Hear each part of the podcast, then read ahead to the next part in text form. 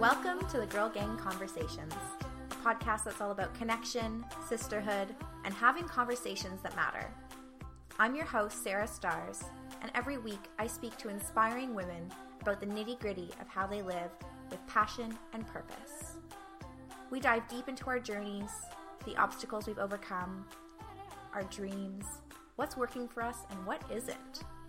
We're totally honest about what we're learning, what our daily rituals look like, and what we're struggling with. We don't shy away from the hard stuff, and we really go into it all spirituality, personal development, magic, routines, career, friendship, relationships, sexuality, and so much more.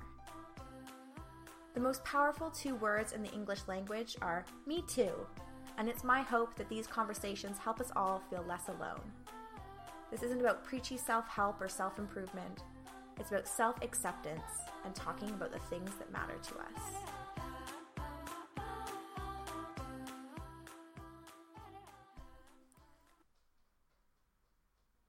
Hello, and welcome to the Girl Gang Conversations, episode 58.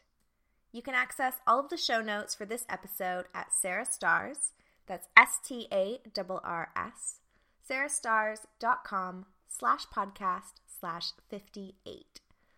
Today's interview is with Alexis Wolfer. Alexis is the founder and editor in chief of the empowering online women's lifestyle magazine, thebeautybean.com. She's a well known beauty and lifestyle expert as seen on The Today Show, E! News, The Doctors, and more, and the author of two books The Recipe for Radiance Discover Beauty's Best Kept Secrets in Your Kitchen, and Radiant Bride The Beauty Diet, Fitness, and Fashion Plan for Your Big Day. Additionally, Alexis consults on and invests in early stage startups with an expertise in female customer acquisition, strategy, public relations, and marketing. I was fascinated to talk with Alexis about the importance of natural beauty, the products she's loving, the intersection of feminism and beauty, and what her journey to self love has looked like so far. She's not afraid to go deep and talk about the big issues. Alexis, hey, how are you? I'm wonderful. How are you? I'm really well, thank you. Um, and I know we're kind of at not opposite ends of the time zone spectrum, but different times of day. So it's exciting to get to chat with you and share you with all of the listeners. And something that I've been doing recently so that you know, we'll get more into your journey and the work that you do in a moment, but just to get a really a sense of what a typical day in your life is or, you know, maybe there isn't one, but what are those routines or rituals that anchor your day? So I get this question a lot of what my typical work day looks like, and my professional life really varies on the day to day basis. But I do always wake up really early. I always drink a big glass of water when I wake up, followed by a big cup of coffee. I always take my dog out for a walk, which I find really grounding, and I always exercise in the morning. Um, so that's kind of like my morning ritual, so to speak. I would love to say that I meditate in there, but that would be a total lie. I really try, but it really doesn't happen nearly as often as I would like for it to. Um, but yeah, that's kind of what my mornings look like. And then from, you know, about eight or nine in the morning on, every day is different. Mm. I think it's so interesting that we all feel, I mean, I, I do, I have a, a regular meditation practice sometimes. And I think it's so interesting that we feel like we have to, because it sounds like you've got a lot of activities in there that are really mindfulness based. Like, I imagine walking your dog can almost be a meditation, but we think we have to like sit on the pillow and close our eyes and be so zen uh, which I think yeah, is interesting. Although I have to say, I was on this trip this summer with 50 wellness thought leaders, and my roommate on this trip, who is like the one of the most awesome girls I've ever met. She owns a meditation studio in New York. And like we were running on like four hours of sleep every night. And she would always set the alarm for an extra 20 minutes to be able to meditate in the morning. And I would wake up with her and I would do it with her. And like, damn, I felt good. Mm-hmm. And I got back mm-hmm. from that trip and I was like, I'm totally going to do this when I get back home. And I really had the intention of it. I do think having a pet complicates this like alarm goes off and I meditate for 20 minutes ritual because alarm goes off and my dog was like, okay, great, we're getting up. Like, what's like, let's go outside. Like, here's the plan. And like sitting on a pillow with my eyes closed in this Zen moment for 20 minutes is just not going to happen. Um, I do think that I could do a better job of scheduling it in in the afternoons, which is a goal of mine, albeit one that keeps on being pushed off.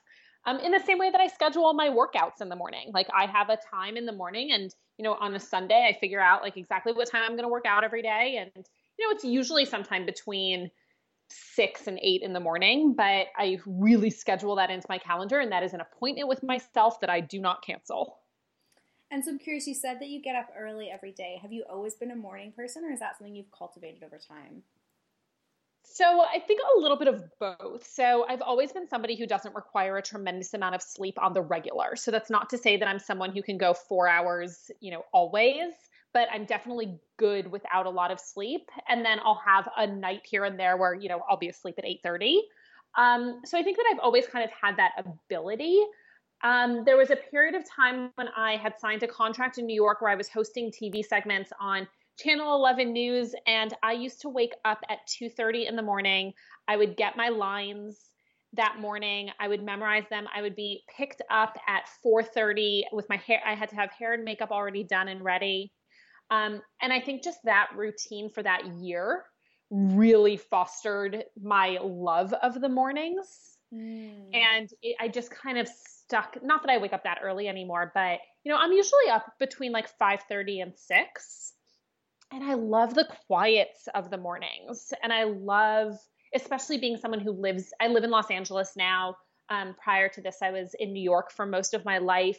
And being in a big city where there's a lot of hustle and bustle, particularly in New York, having that early morning time where you walked outside your apartment and the city was quiet it was such a special moment and i just really love i love that Mm, yeah, I'm really envious of anyone who's either naturally a morning person or needs a little bit less sleep because I need a lot of sleep, kind of at the best of times. And then I've been in this this journey of healing from a period of burnout and quite bad adrenal fatigue, and my you know my nervous system was kind of spent, so I need to sleep a lot. But I used to be, you know, I really consciously cultivated the habit last year of getting up around six, and I, I totally know what you mean of that really quiet time, like no one in the house is awake people are in their own homes are probably either just starting to get up or still sleeping, and there's the whole city um, just feels so different. It's really magical. Yeah, I love it. I love it so much. So, for anyone who hasn't visited the Beauty Bean, can you tell us what inspired you to start it and what they can expect from visiting? Where it's like now they know all about my morning routine and they're like, the hell is this? yeah, exactly. um, so I started thebeautybean.com about seven years ago. I have my master's in human rights and gender studies from Columbia University. I had been working in women's magazines previously. I was at Lucky Magazine and then at Stylecaster. Um, and I started the Beauty Bean as a place for women to get all of their lifestyle content in a positive, empowering way. So I think that most women's media is predicated on this idea of we have to make women feel shitty about themselves in order to sell them things, whether that's products or content. And I just vehemently disagree with that as a paradigm. I think that women are smarter than that. I think that women deserve more than that. And I think that women have spending power that they want to utilize to elevate their lives, not to fix them. Mm. And so I was like, what does it look like to create a website that covers all the same shit that women's magazines are covering? Like, we are not reinventing the content wheel, we are reinventing how we are presenting it. So we're still covering the same, you know, runway fashion trends, um, or like how to DIY a makeup look from a runway, but it's a here's a look that we saw on the runway. Here's how to DIY it if you want it. Like, don't like it, cool. Like, want to rock purple lipstick every day? Awesome.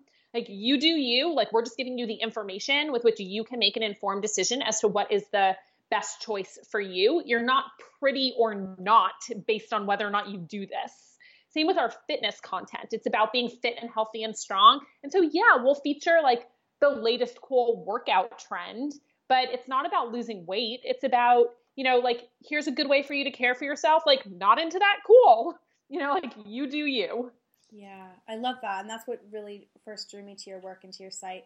Um, and I really remember hearing you interviewed uh, somewhere else and the, the conversation you're having really around the intersection of feminism and beauty. Because I think a lot of us, or at least for me, when I first kind of got introduced to the idea of feminism and then I, you know I went on to do a lot of activist work I kind of thought that meant I had to give up lipstick and cute clothes and rather than seeing myself now to be empowered to choose whether or not I wanted to buy into certain things, I thought, oh no, like that's not a, a feminist thing to do, which then just like pigeonholes us in a different way. So I was curious if you could talk a little bit about your own take on that intersection of beauty and feminism and what that means to you. I'm so glad you brought this up because this is like what lights my soul on fire is this conversation. Um, I think that feminism and beauty are separate but equal verticals in the gendered hemisphere. I don't think that one has to inform the other. I think that you can be a feminist who spends two hours getting ready every morning because it feels good for you. It is perhaps anti feminist if you're doing it because that's the only way you think you will be loved by others.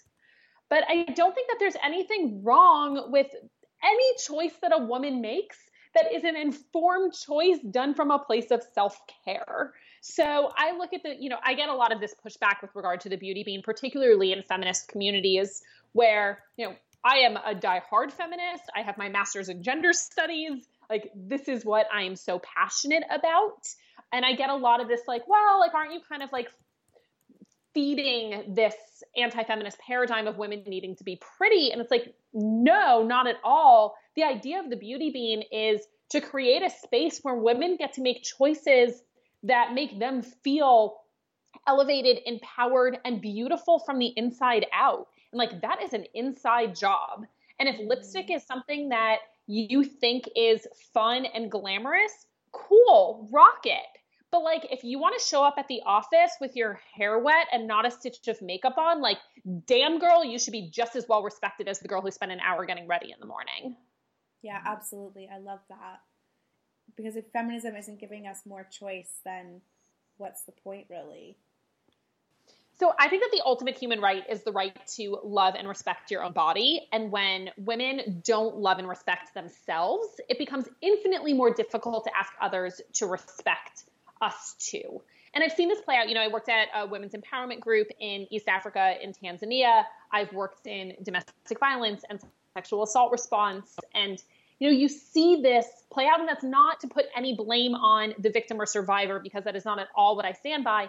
But I do think that when women are empowered to own and respect and honor themselves, they inherently own and respect and honor other women and they inherently raise children who own and respect and honor women. And that is like a beautiful paradigm for us to create. Mm-hmm. Yeah, I want to talk a lot more about that in terms of, you know, I know you talk a lot about self love as the ultimate right, human right, and also as this first step to true success. So I'm curious if we can unpack that a little bit more. What does self love mean to you? Yeah, so for me, a lot of this practice of self love, given my past with an eating disorder, is about honoring my body and being kind to it. And so that means I don't weigh myself. I don't weigh myself at doctor's offices. I don't get on scales ever. I try not to pay attention to, you know, whether my jeans are tight in the morning and I don't let that affect my day. I consciously choose for my self worth not to be determined by my weight or a number on a scale or the size of my pants or anything like that. Um, and that is a daily exercise. It is something that I constantly work on. I think, you know, I have yet to meet a woman who I think has a quote unquote healthy, normal relationship with her body, food, and exercise. I've met a whole lot of women who have two out of three. Mm. Um, and I think for a lot of us, this relationship with food and exercise in our body is something that, you know, I'm 32 and I think our entire lives were taught that beauty is of utmost importance and that it's a very, very small definition of what that is. And so we spend so much time and energy trying to cultivate that instead of owning the beauty that we all inherently have. Um, for me, also, self love is about being being active and healthy and eating high quality foods and exercising because I love my body, not because I hate it, and because I want to be strong and because it feels good and it's fun and it gives me endorphins and I love to start the day with like a great sweat and it gives me the energy for the rest of the day, not because I ate a brownie last night and I feel like I need to work that off. Yeah. Um, so like that's really important to me. Um, also really honoring, you know, self love it, I think transforms over time and where you are in your life. For me right now, it also looks like a lot of saying no to things and creating space for the things that I want to say yes to. And I have a girlfriend who used to say, if it's not a hell yes, it's a no. And I really try to honor that. So obviously there are things that come up in life like family obligations, etc., that like by no means should you skip because you don't have like a you're not pumped up about going. Um, I'm not saying that. But you know, sometimes there are those things that like you get invited to a networking event and you're like, oh, like I really don't want to go. Like I'm not I'm choosing not to go to those things. Yeah. I think that's so important. We don't ever ever give ourselves kind of space otherwise. I think we could easily fill up fill up our lives with things that are kind of mediocre and then there's never space for the hells yeses to even kind of get in there. Yeah, and I think women in general have this innate sense of like wanting to please others. Mm-hmm. And so for a long time, I'd say for a few years, I was kind of like, yeah, if it's not a hell yes, it's a no. But I still felt the need to give an excuse or a reason. And so I would get, you know, I work in the beauty industry and I get invited to all these things. And I felt the need to, when, when I didn't want to go to an event, to be like, oh, I'm so sorry. Like, I'm not going to be able to make it because. And it's like, I'm swamped at work. Or, but you know what? Like, screw it. Like sometimes I just want to sit on the couch and like watch a TV show and I don't want to get dressed and I don't want to go to this event. And that's not to say that like, of course I give people plenty of like, I say no when I'm invited. It's not that I'm backing out 20 minutes before because I think that's rude. Um, but it is a matter of me being able to reply to an invite and just be like, thank you so much for the invite, but I'm not going to be able to make it. Period. End of story. I don't need to tell you why. I don't need to give an excuse. Like me wanting to take a bubble bath is reason enough. Yeah, that's so true. And I think I hear from so many women who haven't gotten to that place yet, who feel like wanting to take the bubble bath or watch Netflix or you know go to sleep early that somehow that that makes us selfish. And I think selfish gets a really bad rep, but also you know most of us have experienced the the flip side of that when we say yes to everything when we're out all the time. And I mean, at least for me and for lots of people, like you can't sustain that pace forever. So you're not going to be your best self for yourself or anyone else if you're just saying no yes i also think that like when you show up to something like show up and mm-hmm. be there and be engaged and like be in it and if you don't have you know it's like that like put the oxygen mask on yourself before on others like you can't pour from an empty jug you know you need to do what resets you or keeps you feeling grounded and like for me that means like i don't want an event every night to go to, whether that's dinner with friends or, you know, things that by all measures are wonderful, exciting, fun things. Like, I need one night a week where, like, I'm home by myself with my dog and, like, doing whatever I want. Yeah. So honoring that. Yeah. And I think we all have a different balance because, like, I probably need four nights a week like that, right? And, like, figuring out what that looks like for you is such a healthy self awareness that I think is a huge part of self love. Totally. And I think that it's going to vary over the course of your life over the course of your menstrual cycle, over the course of the seasons. Like maybe when it's cold out, you need more of those nights than when it's the summer. Um, and just kind of being open to those inherent shifts, I think is really important. You know, and you say, like, I think a lot of women struggle with that. Like, I've been working in this space for over a decade. I would say only in the last 12 to 18 months have I gotten to a point where I'm comfortable being like, thank you so much for that invite. I'm not going to be able to make it, period, send. yeah. As opposed to, you know, for the last eight, I'd say the first four years, I was going to everything and I was so burnt out. I didn't even know what burnout meant until I was out of that. Um, and then I had a couple of years where I was like, I'm so sorry, I'm not going to be able to make it because, and I felt like I needed to justify why I wasn't going to be able to make it. Um, so it's a process but I do find that like when you are caring for yourself and when self care is a part of your day to day life, you are a better contributor to society in all other verticals of your life in your relationships, your friendships, your intimate relationships, your professional life, your contributions to your community, all of it. I love And that's going to look like something different for other people.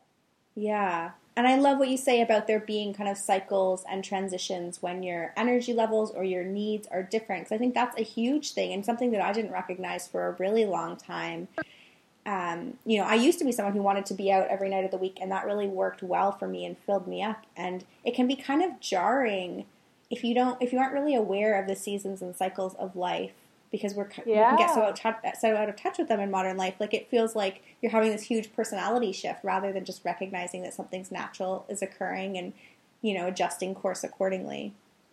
Yeah, and I think like evolutionarily, our lifestyles change dramatically with the seasons. Mm-hmm. You know, a thousand years ago, your day to day activities in the summer were categorically different from your day to day activities in the winter. And so, you know, while that is far less dramatic these days, like there still is that inherent evolutionarily based cyclical change that takes place that we should honor in the same way that, you know, as you start to get better at listening to your body, you tend to notice the foods that you crave are really different as the seasons change too. Yeah, absolutely.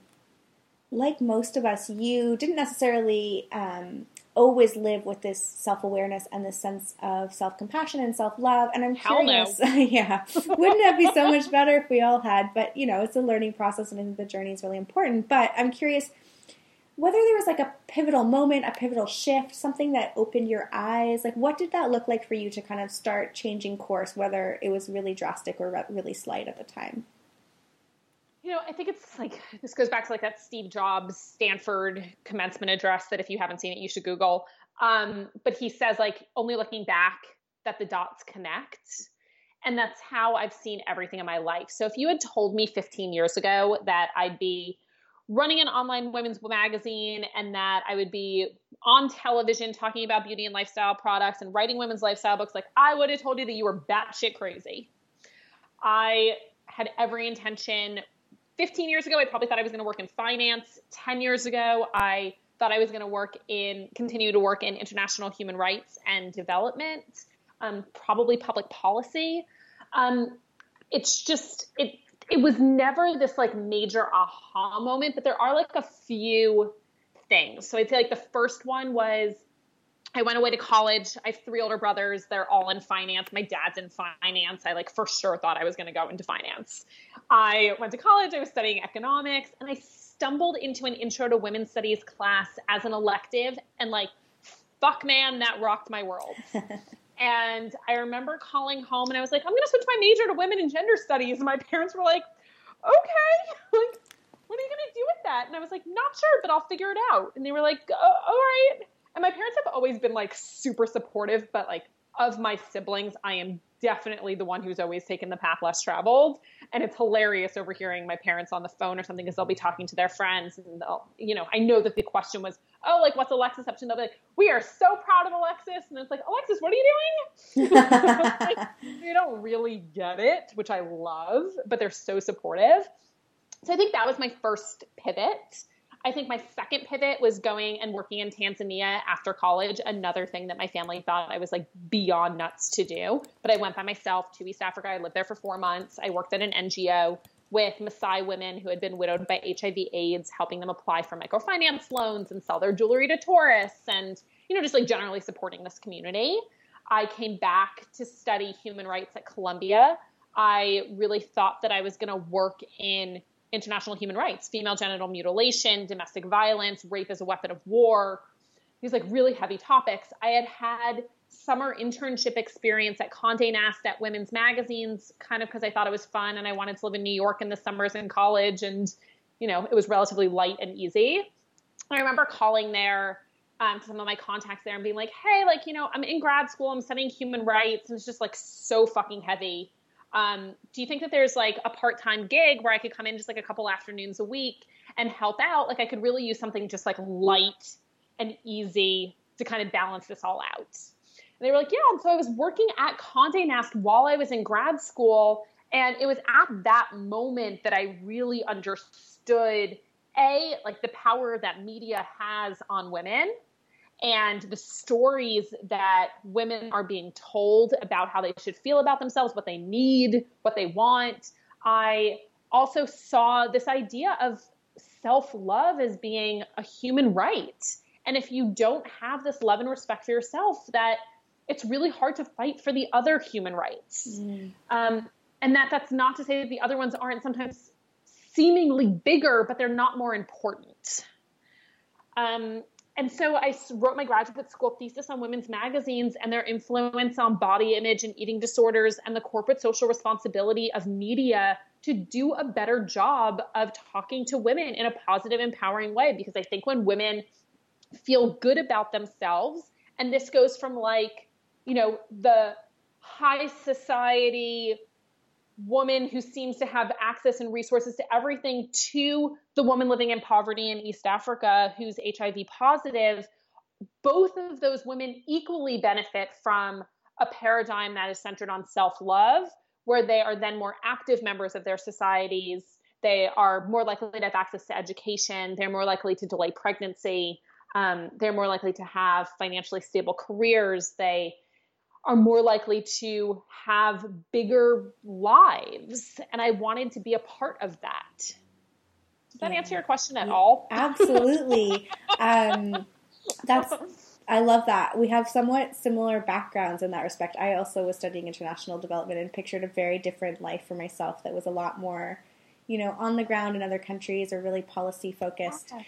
Um, and it's interesting, like at this point, like I've been doing this for about 10 years. My my heart is starting to be pulled back in that direction mm. um, and trying to kind of figure out what that looks like. And so for now, it's things that I'm volunteering with, or I'm really involved in Hillary Clinton's campaign here in the States. And, um, you know, what, like, is that just something that I'm going to do on the side? Is that something that I will transition into doing more of on a professional side? I don't know. But just like continuing to honor these shifts and these transitions. And, you know, it doesn't, just because you've done something doesn't mean it's the only thing you can do. Yeah. I also think why I like my least favorite question ever is like, what's your five year plan or, what's your 10 year plan? It's like, I think that if you had asked me 10 years ago what my plan was, it would have never taken me to where I, where I am now. And I'm so grateful for the experiences that I've had and for the career that I've had and the life that I've built. And, you know, I think that sometimes we get too wrapped up in the this is what I thought it was supposed to be, or this is what I thought I wanted. And if you don't want that anymore, that's cool. And you get to shift that. And like, you don't have to do something just because you always thought that that's what you would do. Totally. Yeah. And I, a lot of the times, the most interesting things come from those shifts. And the fact that you can, like you say, you can shift back. Like I moved as well, like I wasn't doing nearly as much, and I'm still not doing nearly as much activism stuff as I used to do. And I can feel, you know, moving to another country, I felt like really not a part of the political system and didn't really have my feet in how I might want to get involved. But now that I've been here for a few years, I can a lot, I can feel that being drawn back to some of that, and it's interesting. Um, while I'm sure it will be different than what I originally pictured as the trajectory for my life, not having had too firm a grip on the wheel means that a lot of wonderful things have gotten to happen. I'm so happy how it how it's unfolded. Yeah, I just think that when you have this like really set idea of like I'm going to do this and then I'm going to do this and then I'm going to do this, sometimes other opportunities come up and you say no to them because they're not on your plan. But sometimes those other opportunities are like way better and you should totally do those things. Yeah. So like don't turn your back on something just because it's not aligned with what you thought you wanted to do. And I think those plans can actually stop us from like really being a full a full human being really right? Like we're like oh that kind of opportunity is not like i'm not the kind of person who does that rather than recognizing that like well that's actually just not in my plan. Like you're not letting yourself see the full breadth of who you are and who you could be because you're so attached to this like very specific linear outcome.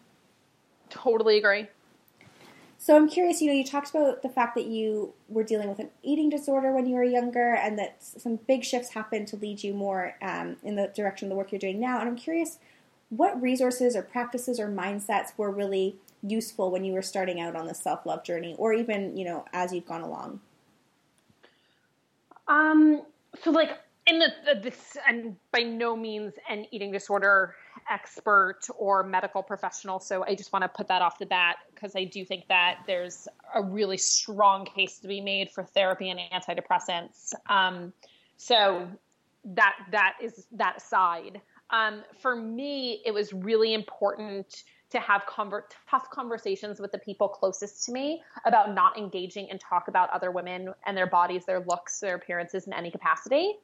Um, and that's something that I still try to cultivate. So I don't really like I don't really read magazines that talk about women's bodies or like a who wore it best or you know, I don't engage in those conversations with my friends. I am uncomfortable when somebody comments on somebody else's body or their weight or even if it's seemingly positive. Like I think I think this is where like I think it's been really interesting having these conversations with my parents over the years, particularly at the beginning of my recovery process.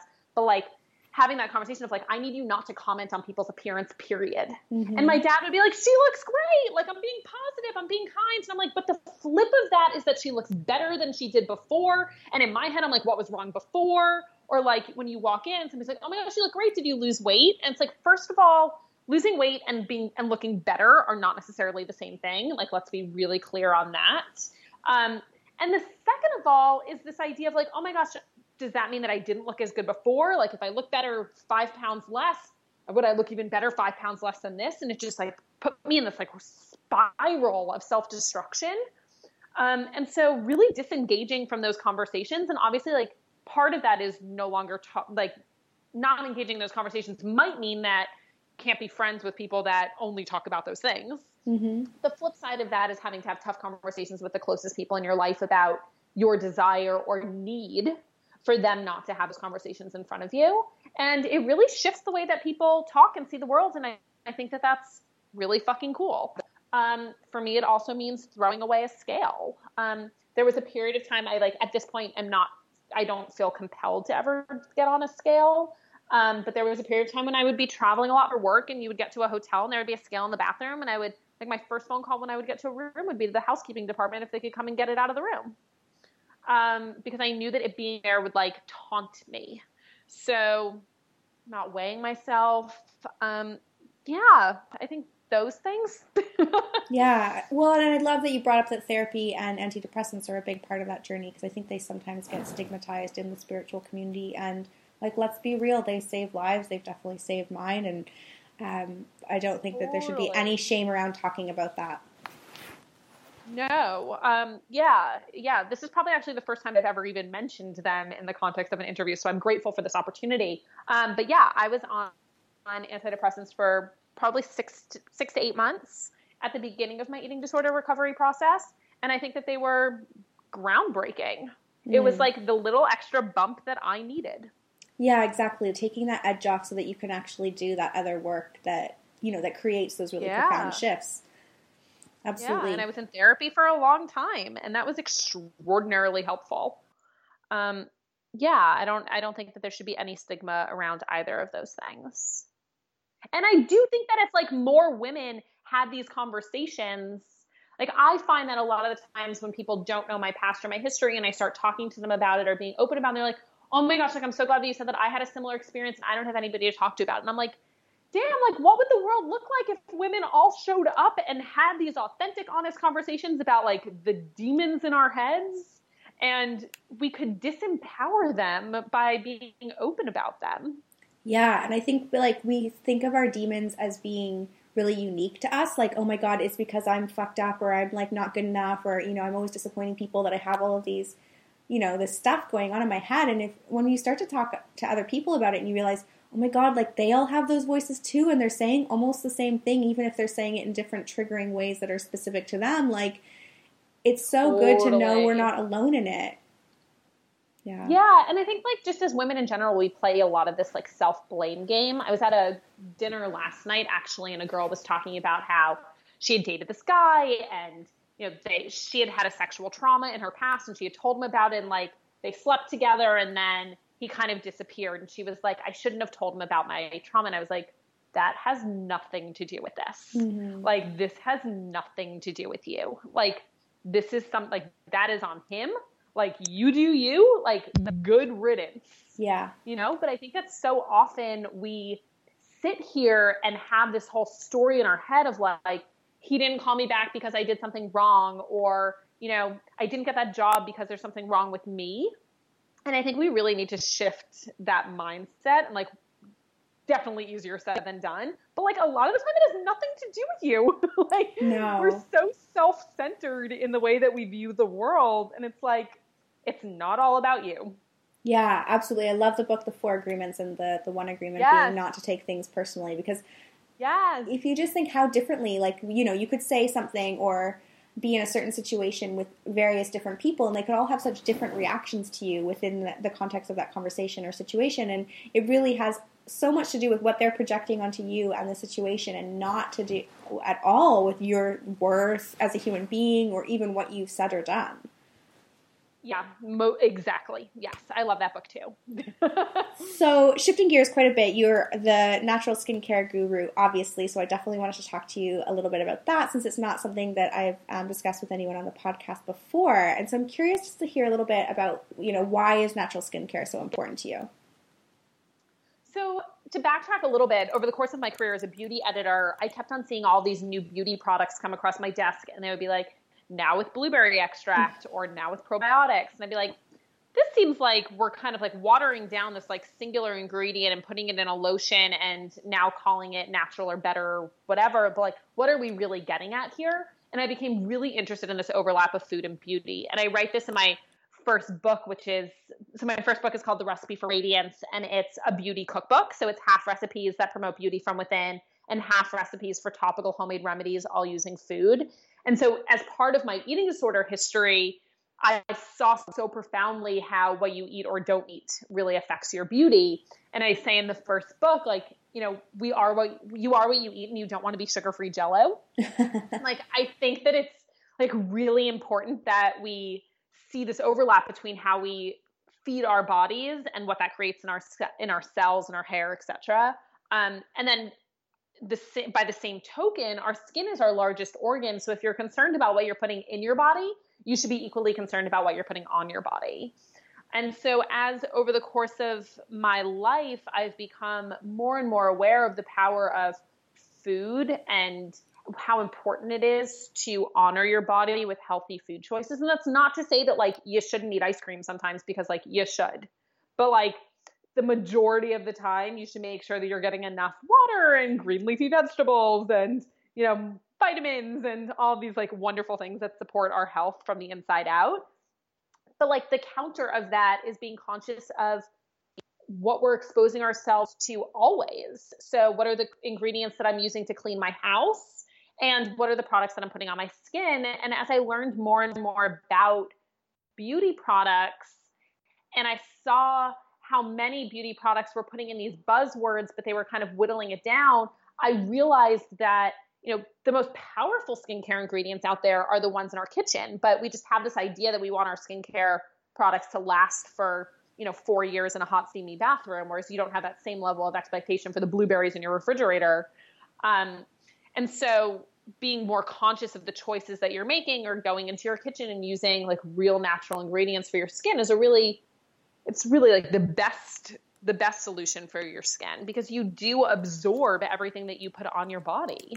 Mm-hmm. I think that was such a shocking revelation when I had that one, and I'm still definitely not perfect when it comes to choosing cosmetics and skincare products. But... No, and like I don't think that like this isn't about being perfect in the same way that I think you should like eat ice cream or brownies mm. or candy or whatever it is like your thing. Sometimes I also think that like there is a time and a place for beauty products that have chemicals. Like chemicals aren't necessarily bad. I also think that there's a lot of this like, oh, we're now paraben free, but what they're using instead as a preservative is just as bad. So I think people need to be really conscientious of that. Um, but I really think it's about being an informed consumer. So like the beauty bean's philosophy is never like we only cover things that are organic and natural and healthy and clean and edible because that's not realistic for a lot of women.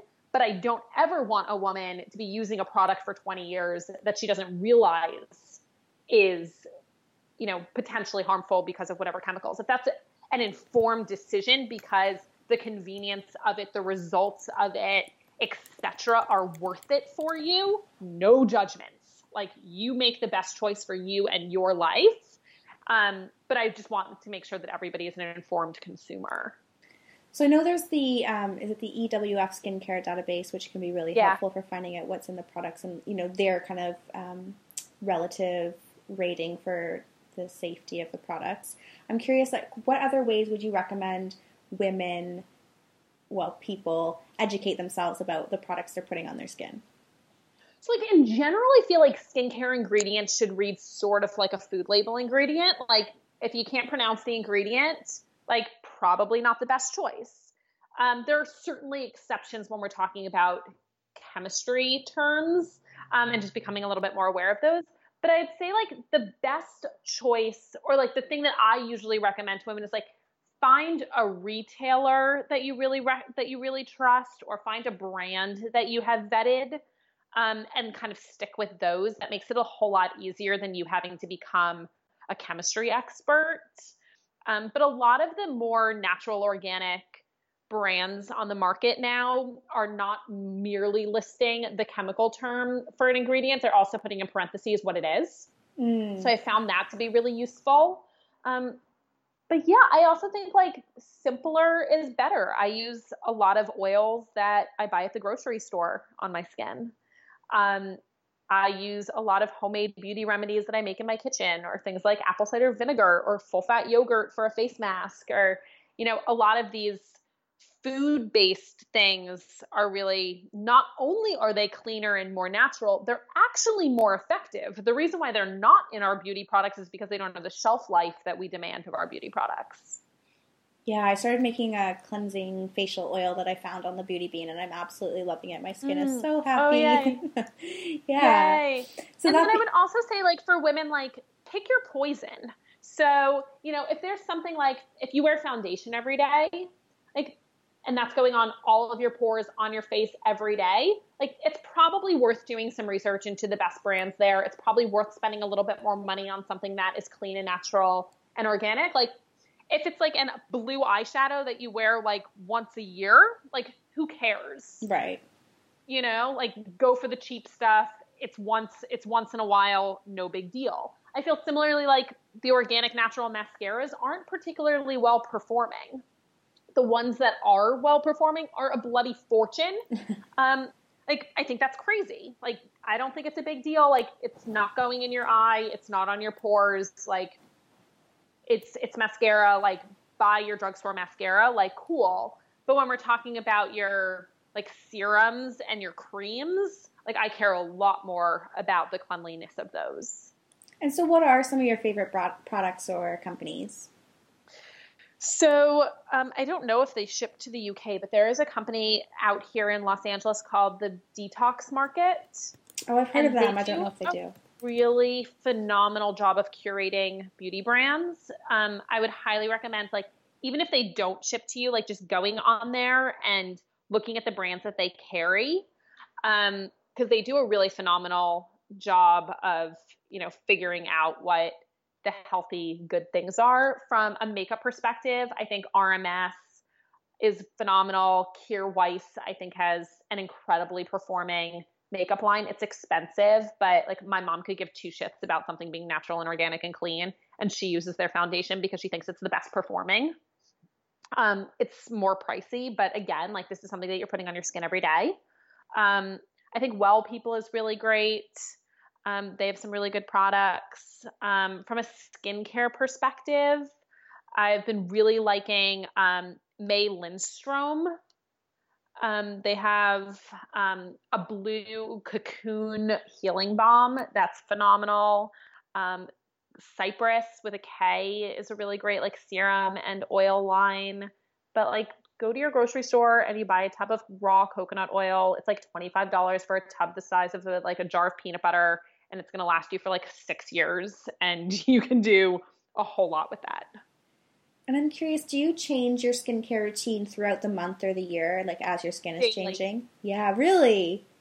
Um, yeah. Um, I think that the biggest mistake that women make in beauty is, you know, finding something that they love and bulk ordering it and using it for 20 years for a few reasons. The first is that unlike men, our skin changes over the course of our monthly cycles, in addition to our skin changing based on the seasons, the climates, etc., um, our age, etc. Um, I also think, and I'm gonna, the best analogy I can give is like, I can make you a really healthy kale salad with like kale and avocado and walnuts and blueberries and hemp seeds, say. Like, that is like a damn healthy lunch if you ate that salad for breakfast, lunch, and dinner for a year, you would be really nutrient deficient in something.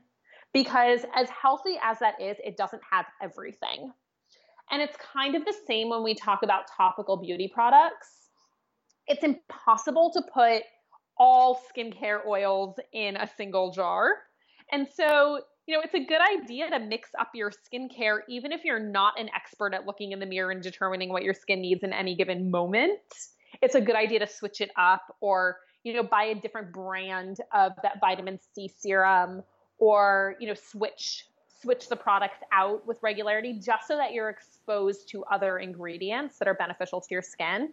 Um, the second thing is that like our skin does really change definitely seasonally. And so being aware of those changes and whether or not you're quote unquote good at noticing the early signs of that, just kind of preemptively noticing how the weather is starting to change. So like I've been talking to a lot of women now and they're like, oh my gosh, like my skin is so dry because it's gotten colder. What should I do? And I was like, well, like next time start increasing your moisture like a month before the weather starts to change because that'll help to prevent that period of transition that kind of always rattles us. Mm, that's so interesting and fun to start experimenting with, I think. Yeah, I also think that like instead of this like routine of like every night I use this this cleanser and I use this I mean cleansers are kind of like whatever, like you can use the same cleanser forever, but like and then I put on the same serum and the same moisturizer and the same eye cream, like start to really like take that moment of like looking in the mirror and being like, where's my skin at? And like maybe my skin today isn't dry and maybe I don't need that moisturizer.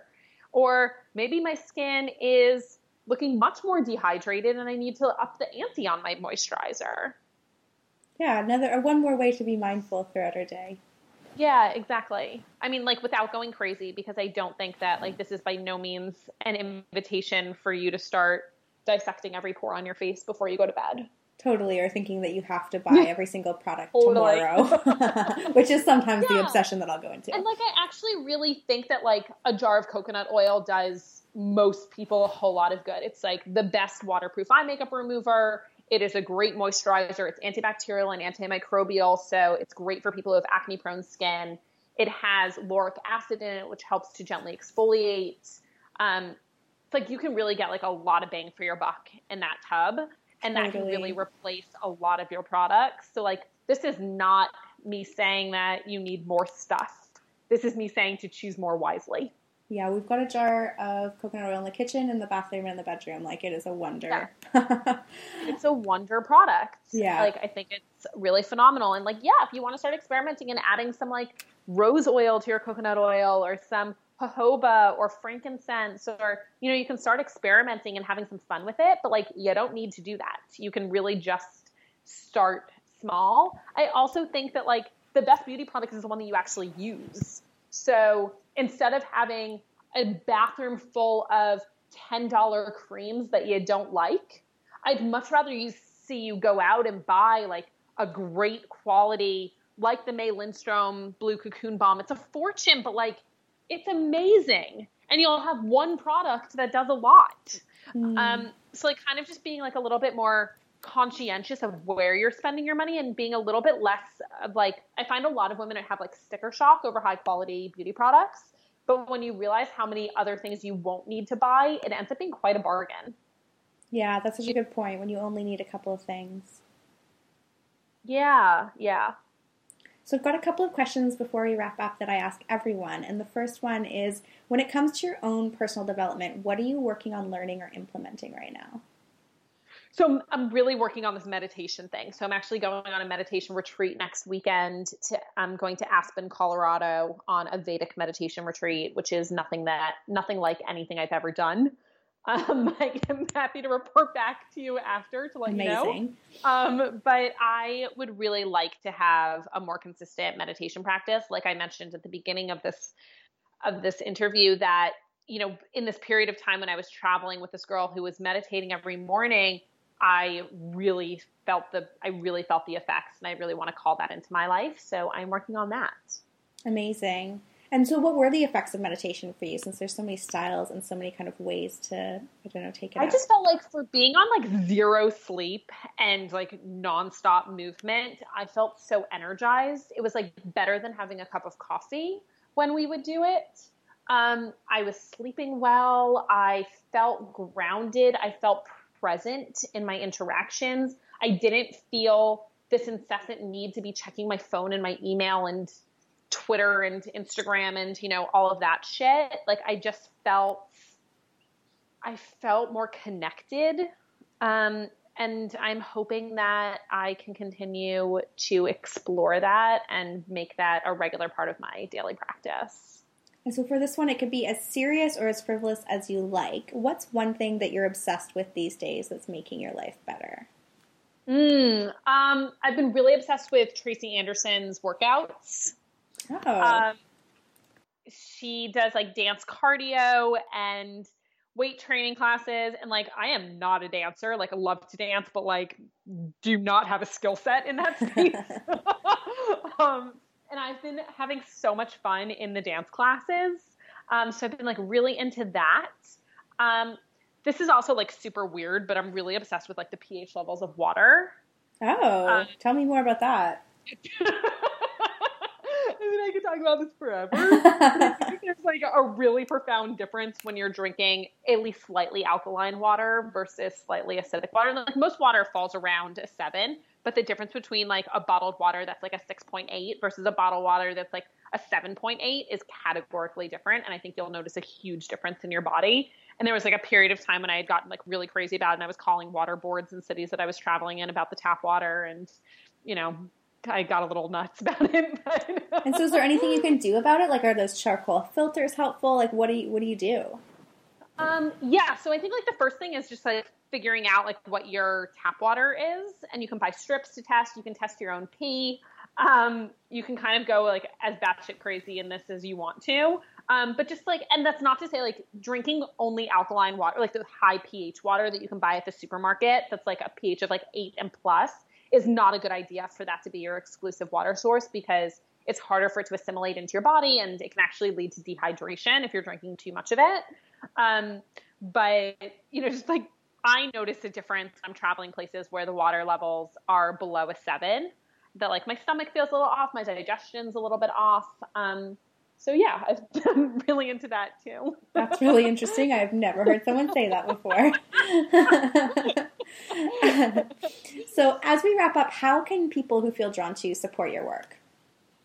Um, so you can visit thebeautybean.com. Um, that's where you can find almost everything that I'm up to. Um, and then both of my books are available um, online, and it's they're sold in the UK also, actually. Um, so the first one's called The Recipe for Radiance, and it's a beauty cookbook. And the second one is called Radiant Bride, and it is kind of everything a girl needs to get from engagement to honeymoon, looking and feeling her best without going crazy. Amazing. Thank you so much, Alexis. Thank you. You can find the show notes for this episode at sarahstarrs.com slash podcast slash 58. Thank you so much for listening to the show today. If you enjoyed it, please leave a rating and review on iTunes. I know everyone on every podcast you've ever listened to has said that, but it really makes such a huge difference in helping me to make big things happen with this podcast and to reach more people who can benefit from these conversations. You can write whatever you want in the review, so why not let me know what you're obsessed with lately or who you'd like me to interview next? And I promise it only takes one or two minutes max. And if you'd like to continue the conversations that we have on the show, please join us in Girl Gang HQ. It's our private Facebook group. So you can just type Girl Gang HQ into the search bar on Facebook and request to join. I'll approve you as soon as possible. It's really a space to continue the kind of real talk that we have here on the podcast and just to have real conversations about what's going on in our lives, the things that matter to us. It's a place to get support, to support one another. It's really, really beautiful such a wonderful community that's grown up around the show, and I hope you'll join us there. Next week's interview is such a special one. Emily Nagoski is the New York Times best-selling author of Come As You Are, the surprising new science that will transform your sex life. She has a PhD in health behavior with a doctoral concentration in human sexuality from Indiana University and a master's degree in counseling with a clinical internship at the Kinsey Institute Sexual Health Clinic. She has been a sex educator for over 20 years. Come As You Are absolutely changed my life and my relationship to my sexuality. It's a must read, in my opinion. Emily and I talked about so much, including the big myths that are damaging so many women's relationships to their sexuality, why everyone's sexuality is actually totally normal, yes, even yours, and the thing that really bugged her about Fifty Shades of Grey. Until then, grab your girl gang and have a conversation that matters.